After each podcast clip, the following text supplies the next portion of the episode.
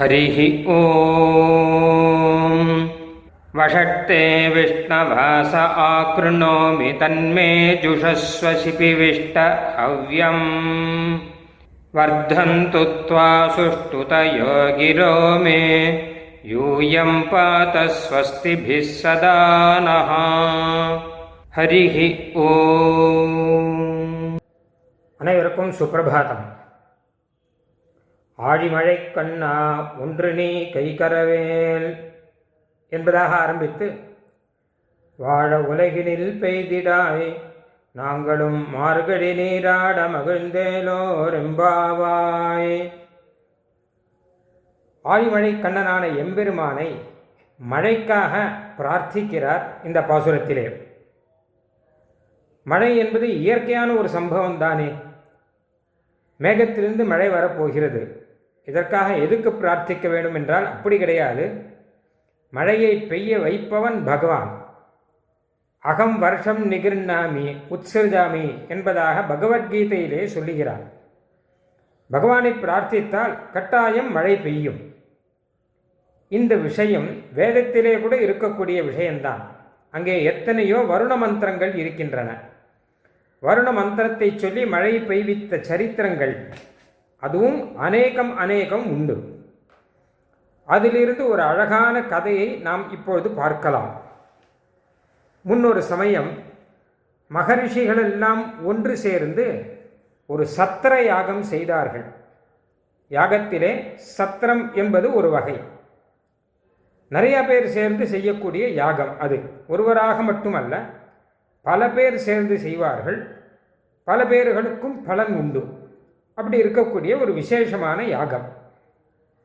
அந்த சமயத்திலே கவஷர் என்பதாக ஒரு ரிஷி அவர் அங்கே வந்தார். ரிஷி என்று கூட அவரை சொல்ல முடியாது.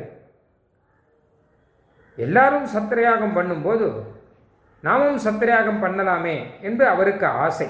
சாதாரண பிராமணர் என்று வைத்துக்கொள்வோம் வேதாத்தியனங்கள் எல்லாம் பண்ணினவர்.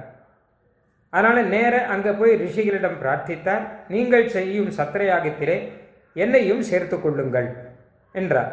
ஆனால் இவரை பார்த்த உடனேயே அந்த மகரிஷிகளுக்கு ரொம்ப கோபம் வந்துவிட்டது வெளியே போ வெளியே போ என்று இவரை விரட்டினார்கள்.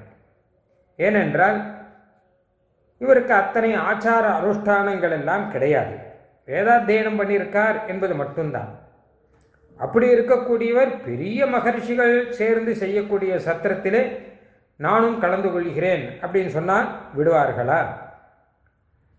அப்போ அவரை பார்த்து கேட்டார்கள் நீ எதுக்காக இங்கே வந்திருக்க? நீலாம் இங்கே வரமாட்டியே. நீ நாலு பேர் கண்ணாபடான் பேசி காலம் கழிச்சின்றிருக்கு கெட்டவர்கள் இருக்கிற இடத்துல அங்கே தானே நீ போவ? இந்த யாகத்தில் நீ வரமாட்டேயே? அப்படின்னாரு இன்னொருத்தர் சொன்னார் நீ பிராமணனா? முதல்ல அதை சொல்லு. பிராமணனா பிறந்து பிராமணன் எப்படி இருக்கணுமோ எந்த நடத்தையோடு இருக்கணுமோ அந்த நடத்தையோடு நீ இருக்கியா? பின்ன எதுக்காக இங்கே ஓடி வந்த? அப்படின்னா அவர் தலை குனிஞ்சுன்னு வெளியில் வந்துட்டார். ஆனால் வெளியில் வந்தால் கூட அங்கேயும் இருக்கிறா நிறைய பேர் இவர் பார்த்து பரிகாசம் பண்ணுறான் எங்கேயோ வந்துட்டான் பார் வழி தவறி வந்துட்டான் போல இருக்கு. இவன் போகிற வழி இதுவே கிடையாது. எங்கேயோன்னா போவான் அவன் துஷ்டர்களோடனா போவான் அப்படி இப்படின்னு சொல்லின்னு இருக்கான். இன்னொருத்தர் சொன்னார் இவன் இந்த சரஸ்வதி நதிக்கிட்டே இருக்கக்கூடாது. சரஸ்வதி நதி தீரத்தில் அந்த சத்திரயாகம் நடக்கிறது. சரஸ்வதி நதிங்கிறது எத்தனை உத்தமமான நதி பவித்திரமான நதி இது. இந்த இடத்துல இருக்கக்கூடாது. சரஸ்வதி நதியை விட்டு தூர போயிடணும் இவன் அப்படின்னு சொன்னான் இவருக்கு இந்த கவசம் இருக்க வேறு வழி இல்லை. தலையை குடிஞ்சுண்ட சரஸ்வதி நதியை தாண்டி ரொம்ப தூரம் போயிட்டார். கொஞ்சம் தள்ளி ஒரு பாலைவனம் ஒன்று இருந்தது. அங்கே போய் உட்காந்துட்டார் நீலாம் இந்த சரஸ்வதி நதி கிட்ட வரக்கூடாது. பாலைவனத்துக்கு தான் போகணும் அப்படின்னு அவள் சொல்லியிருந்தா. அவள் சொன்ன வார்த்தையை மனசில் உரைச்சதோ என்னமோ அப்படியே நடந்தே நேரம் அந்த பாலை நதிக்கு வந்துட்டார் பாலைவனத்துக்கு வந்தாச்சு. பிராமண சமூகம் அப்படிங்கிறது ஒரு காலத்தில் கட்டுப்பாடுகள் நிறைய இருந்த காலம். கட்டுப்பாடுகளை மீறி நடந்தால் சமூகம் ரொம்ப கேவலமாக பேசும் சுராப்பம் பிராமணம் யதான்னு ராமாயணத்தில் வரும். கள்ளு குடித்த பிராமணன் தெருவில் நடக்க முடியாது. கண்ணாப்பண்ணா நிந்தை பண்ணுவார்கள்.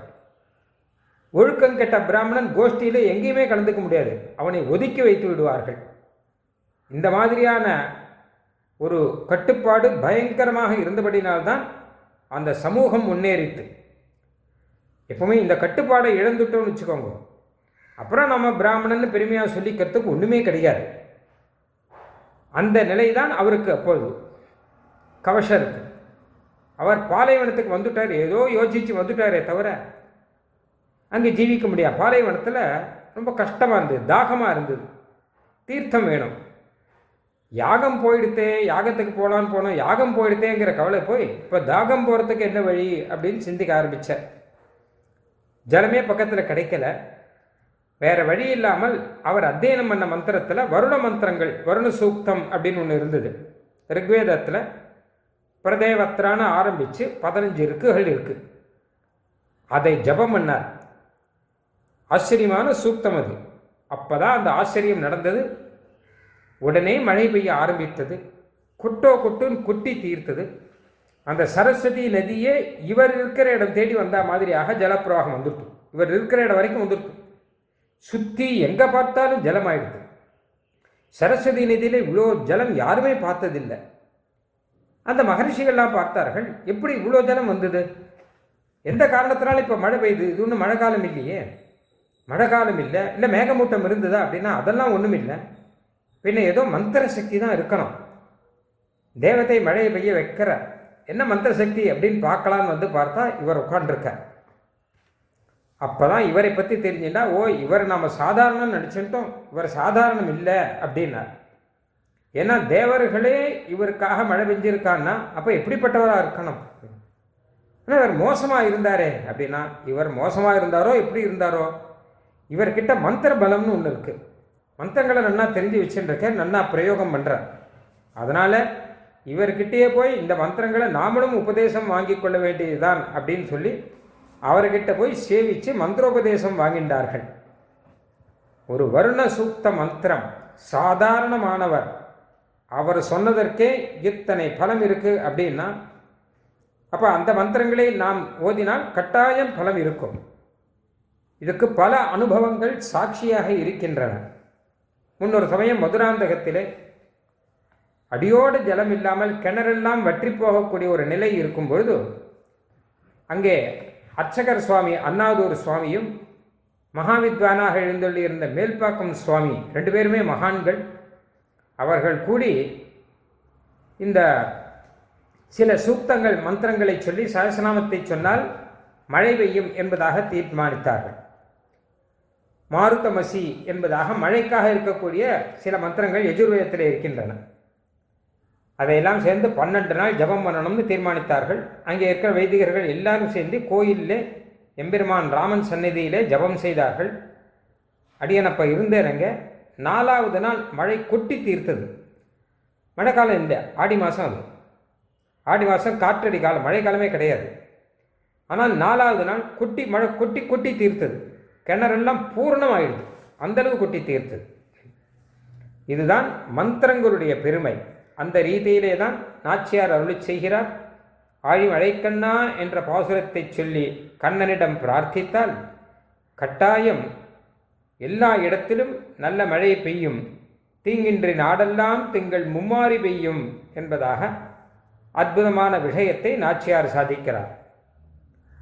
ஸ்ரீமதே நிகமாந்த மகாதேசிகாய ஹரி ஓம். பிரம்ம பிரவாதிஷ்ம तन्नो माहासीत् ॐ शान्तिः शान्तिः शान्तिः ஹரிஹ ஓம் நாங்கள் வேதத்தை ஓதுகிறோம் வேதம் எங்களை கைவிடாமல் காப்பாற்றட்டும் ஸ்ரீமதே ராமானுஜாய நமः